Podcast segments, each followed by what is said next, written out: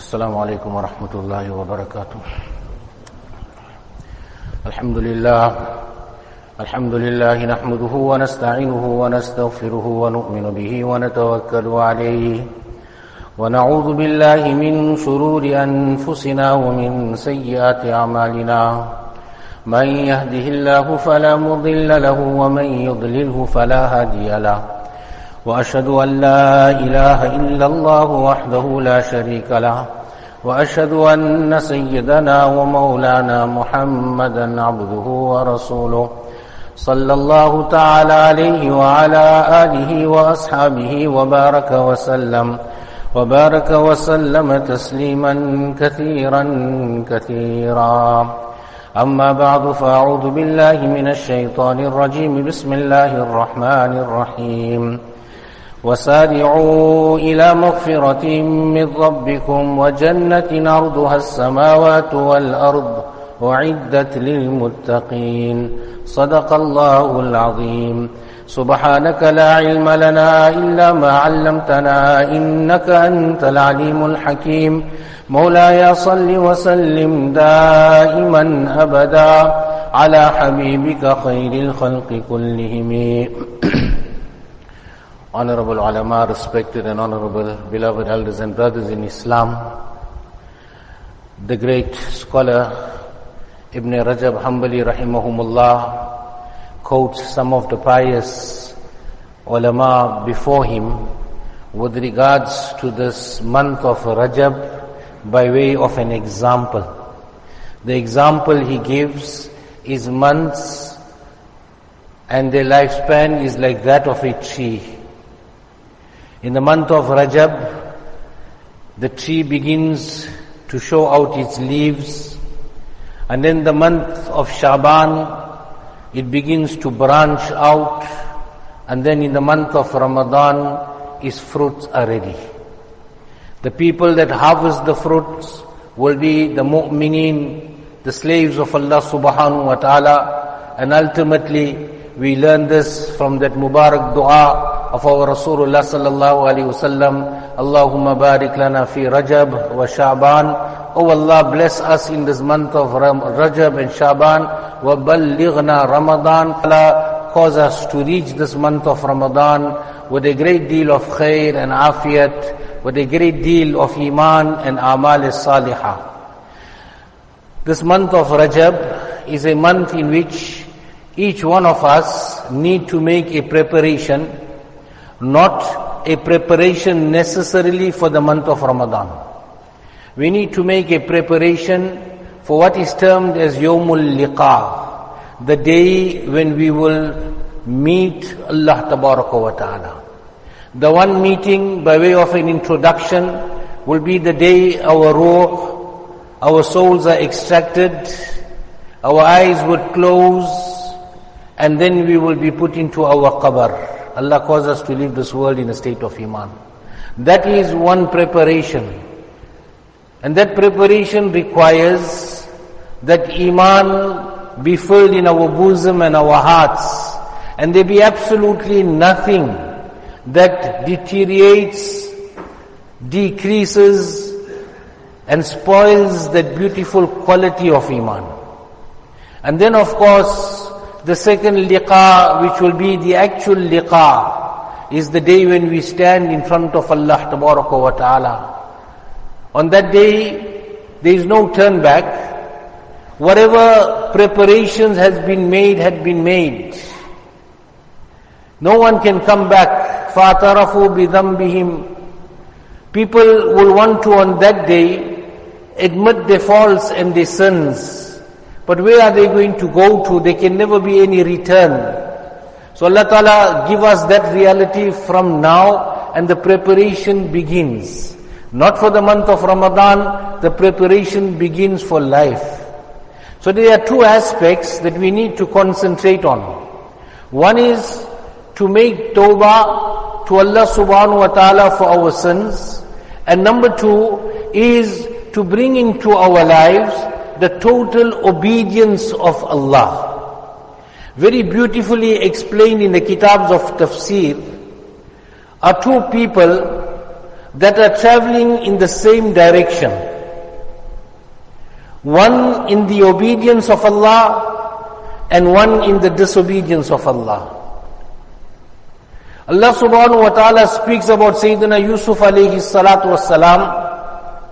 وَاسْتَبَقَ الْبَابِ both of them, Yusuf alayhi salatu wassalam, runs towards the door when Zulaykha sought to seduce him.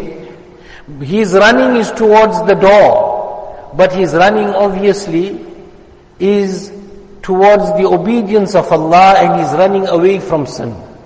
She is running behind him, the same direction, the same door, but she is running towards the disobedience of Allah subhanahu wa ta'ala. And this is that fine difference that two people can be doing the same thing. But one is doing it for the sake of Allah and one may have other motives and other pursuits. And this is when we have to, we have to take stock and introspect. We have to introspect our lives to see which direction are we going to. Today they say that you have every original type of garment clothing and then you get the fake.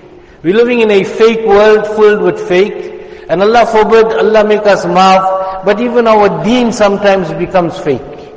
And to bring it back to purity requires that we turn towards Allah with ikhlas and sincerity, and then Allah subhanahu wa ta'ala will hold that hand of ours, and Allah tabaraka wa ta'ala will embrace us. Abdullah ibn Zubayr radiallahu ta'ala was a great Sahabi of Rasulullah sallallahu alayhi wasallam.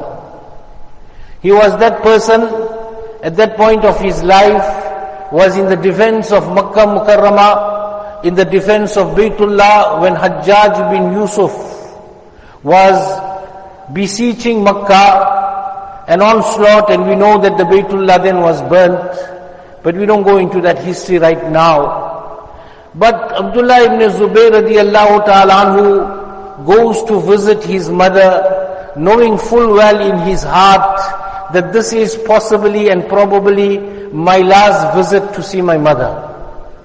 She is Sayyida Asma radiallahu ta'ala anha. She is a woman of 100 years old. Historians have written she was blind at that time because of her old age, but yet not a single tooth of hers had fallen from her mouth.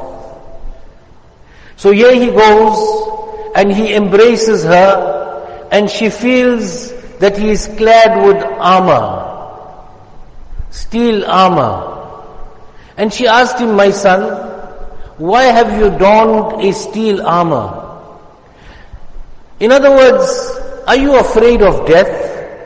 Are you afraid to go and die in the path of Allah? You are protecting Makkah Mukarramah. That is actually the question. He replies, Oh my mother, it is not uh, that I am afraid of death. What I'm afraid of is after I die, Hajjaj will mutilate my body piece by piece. So look at this mother at the age of 100 and Allah make us all like that for our children. She says, my son, when a goat is slaughtered, after it is slaughtered, it doesn't feel the pain when it is skinned. Once you die, there's no material pain. There's no pain of this world that you will go through. So even if they mutilate your body, there's going to be no pain. You are not going to feel the pain. And then he says to his mother, Oh my mother, probably I will not see the sunset today. In other words, the situation out there is disastrous. He's besieged Makkah. His troops are coming in and uh, I am going to be the first target. But my mother, I want to share with you a secret that I had never shared in my life. And here's the point. Allah give us the tawfiq.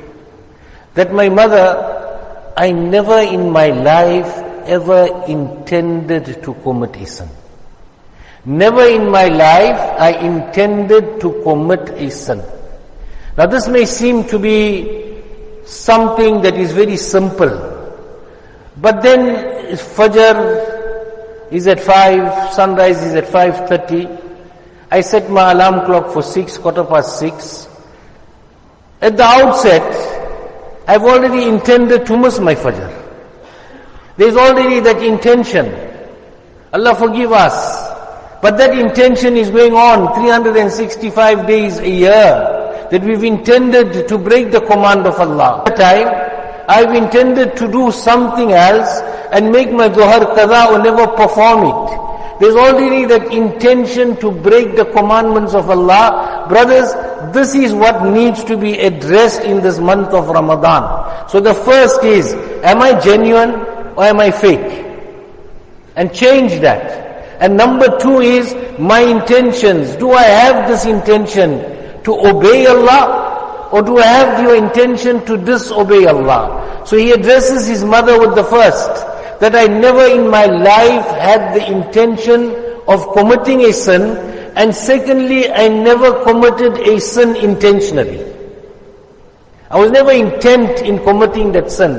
There may have been oversights, there may have been lapses, but I was never intentional in committing that sin and breaking the commandment of Allah. Allah give us the tawfiq, my brothers. So this is the two aspects that we need to address and then the third, he says to my, his mother, Oh my mother, I never ever violated the amanat. I never expropriated anything that was given to me as amanat. And again, I'm doing a business deal.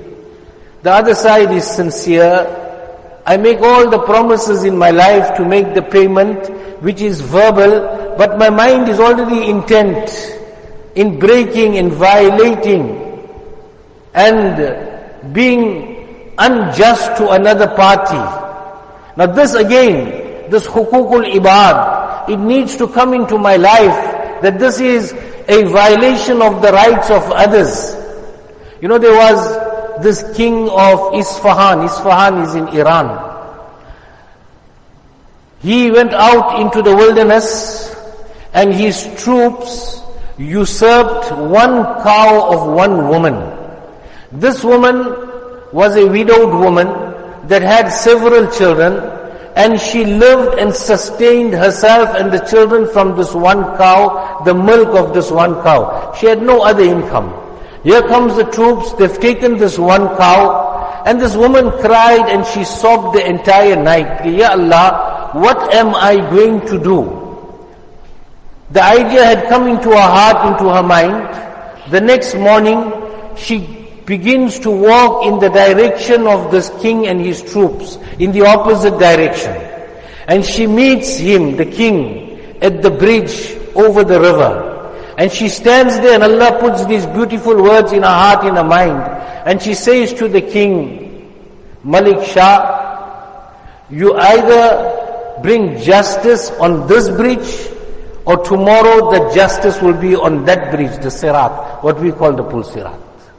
So he disembarked. These were the people of the past. He disembarked. He asked her, my mother, what has happened? She, she narrated the story. He queried, justified. He replaced that one cow with seven cows. He did good.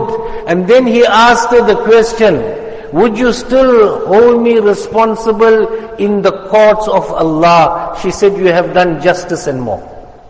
Brothers, that is the haq and the rights of others. Coming back to the incident of Abdullah ibn Zubayr radiallahu ta'ala anhu, then he says to his mother, Oh my mother, I'm not saying this to boast. I'm not saying this to show you how good a son is. But all I am doing is I am saying these words to pacify you. Somebody else passes away, Somebody else does the sympathy. Somebody else goes and sympathizes. Here is a Sahabi of Rasulullah sallallahu alaihi wasallam sympathizing with his mother before he leaves this world. And then obviously he goes out and then he becomes shaheed in the path of Allah wa ta'ala. If we go further a little bit with his own brother Urwa ibn Zubayr. This was Abdullah ibn Zubayr. His brother Urwa ibn Zubayr was a tabi'i. He didn't have the fortune of seeing Nabi Karim sallallahu alaihi wasallam. Now his incident is lengthy. I'm just going to speak about the one aspect of it. For some reason, He had a mishap, an accident, and the doctors were unanimous that his leg had to be amputated, and of course they amputated his leg. Before burying that leg, he called for that leg, and he puts his hand over that leg, and then he takes qasam in the name of Allah, that Allah that made this leg my conveyance, that walked me to the masjid in the darkness of night. This leg walked me in the, to, the, to the masjid in the darkness of night. And secondly, these hands of mine had never laid itself on anything that was doubtful. Whatever I ate, whatever I consumed, whatever I earned, everything was 100% halal. I had made sure. And then he says to Allah, Oh Allah, these legs didn't only take me to the masjid, but these legs never ever took me to a place, to a space, to a position of the disobedience of Allah. And oh Allah, never drove me to your disobedience. Neither did my mind and nor did my needs ever take me to the disobedience of Allah. So friends, when we speak about this month of Rajab, we speak about this month of Shaban, we speak about the month of Ramadan, we speaking about these months of preparation for Yawmul Liqa, to prepare ourselves for the sake of Allah subhanahu wa ta'ala. And how are we going to prepare for Allah subhanahu wa ta'ala? That number one, we introspect, we see if we are doing things for the sake of Allah, Alhamdulillah, we continue. If we're breaking the commandments of Allah subhanahu wa ta'ala, then make amends, turn towards Allah, seek forgiveness from Allah subhanahu wa ta'ala. Our mother, Sayyida Aisha radiallahu ta'ala anha, speaks about her beloved father, Sayyidina Abu Bakr radiallahu ta'ala anhu. we all know Sayyidina Abu Bakr radiallahu ta'ala anhu and the person he was. Before he accepted Islam, before he embraced Islam, and for the years thereafter, he was a very successful business person, he was a cloth merchant. She says that at the time when he embraced this deen of Islam, Sayyidina Abu Bakr radiallahu ta'ala anhu had in his possession 40,000 dirhams, 40,000 silver coins. And after he embraced Islam, he had this unique quality of freeing slaves, feeding the poor, and in that way he spent 35,000 and he was left with only 5,000 at the time of his hijrah with Rasulullah sallallahu alaihi wasallam. Sayyid Aisha radiallahu ta'ala anha then expresses that Nabi Karim sallallahu alaihi wasallam had come to Medina Tayyiba. Sayyidina Abu Bakr radiallahu ta'ala anhu had then had the good fortune of purchasing that portion of Masjid al-Nabawi that was the very first construction of Masjid al-Nabawi in the time of our Rasulullah sallallahu alaihi wasallam. If our minds go to the fact that from then, 1440 odd years, people have been making sajda. That is what we will call the Rawdatul Jannah or the Jannatul Tukra, whatever we may call it. And people now have to make appointments on the app to be at that place. And how apt it is for us to think about it, that every person that stands there and performs salat, Every person that sits there and says Subhanallah, every person that opens the Quran, every sajda that a person makes, that reward is also going to Sayyidina Abu Bakr radiallahu ta'ala anhu. So she says that from that 5,000 silver coins, he had utilized to purchase the masjid and then he utilized in other works of deen and other acts of charity. Now comes the time when Sayyidina Abu Bakr radiallahu ta'ala anhu is on the last days of his life. She says, the first thing he did, he called me. And he asked me, Aisha, tell me, how much did I draw from the Baytul Mal? Which was his right. It was a right for him to take from the Baytul Mal. So she said, I done the calculations 6,000 silver coins. So he said to Aisha, I have this property of mine. Sell this property and settle the Baytul Mal. It's a right. But yet Sayyidina Abu Bakr radiallahu ta'ala taqwa, that fear in his heart does not allow him to move forward on this journey to akhirah without settling something about which he had a right. Then the other matters that he had attended to, his housekeeper, Sayyidina Abu Bakr radiallahu ta'ala was in arrears with him for 25,000, 25 coins, which he asked Sayyida Aisha radiallahu ta'ala to settle. And then he asked Sayyida Aisha radiallahu ta'ala that in my time of Khilafat, how much did my assets increase? So she replied, one slave, one camel, one piece of cloth. One slave, one camel, one piece of cloth. Sayyid Abu Bakr radiallahu ta'ala who said, Aisha, take this and hand it over to the next Khalifa. He had already elected Sayyidina Umar as the Khalifa after him. Send it now to the next Khalifa because this was acquired in the period of Khilafat. Then he asked Aisha radiallahu ta'ala anha, Oh Aisha, tell me, how many pieces of cloth did Rasulullah sallallahu alayhi wasallam have enshrouded as the kafan? She replied, three pieces. Now here is a man that is a cloth merchant. Here is a man that's a cloth merchant. He sees to the rights of others, although he had a right in that. And he says, Aisha, here is a piece of cloth that I have. In certain narrations, there were two pieces of cloth. And one is, I had only one piece of cloth. Aisha, you purchase from your side. And you purchase the balance. So she said, Oh my father, I can purchase all three new ones. These are old. This is frayed. So he replied, that new cloth befits the living. And the old cloth befits the deceased, decayed body. Now friends, if we think about this, this was the thing that he gave his whole life for the sake of Allah wa ta'ala. He showed that even if there was a right that he had possessed, even that right he relinquished, he gave it over to the next Khalifa to make sure that tomorrow when he stands in front of Allah subhanahu wa ta'ala, there is nothing outstanding. And friends, if we want to make that change in our life, if we want to make that change and want to meet Allah subhanahu wa ta'ala with a clean sheet, to meet Allah subhanahu wa ta'ala in a situation where Allah is pleased with us and we are pleased with Allah subhanahu wa ta'ala, these are the decisions that we have to make.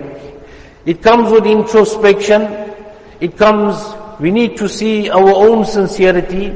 We need to see our own deeds. We need to see our relationship with Allah. We need to check our relationship with others. And then thereafter start making amends. And then eventually Sayyidina Abu Bakr radiallahu ta'ala anhu. Remember he had known all these questions and the answers. He was the only person that could answer with regards to the husal, the kafan, the janaza, the dafan of Nabi Karim sallallahu alayhi wasallam. Nobody else had that knowledge but him. He asked Aisha, on which day did Rasulullah sallallahu alayhi wasallam leave this world? She replied on a Monday. He asked her, what day is it today? She replied, Monday. And he said, I have hope that today is my day of meeting Allah subhanahu wa ta'ala. And in that manner, Sayyidina Abu Bakr radiallahu ta'ala had left this world. Brothers and friends, let us consider our relationship with Allah subhanahu wa ta'ala. Let us consider a Jannah. Let us consider the pleasure of Allah subhanahu wa ta'ala. Let us try and start. Start at some point. And the best point for us to start once again is we look into ourselves, make the change from within our hearts, not for anybody else, but for our own self and for the sake of Allah ta'ala. May Allah subhanahu wa ta'ala grant us all the tawfiq May Allah ta'ala grant shifa to all the sick amongst us and all those that have left this world. May Allah ta'ala grant them the highest of Jannatul Firdaus. Wherever the ummah of Rasulullah sallallahu alayhi wasallam is suffering, may Allah ta'ala relieve them and alleviate the sufferings of the ummah of Rasulullah sallallahu alayhi wasallam. Wa akhiru dawana alhamdulillahi rabbil alameen.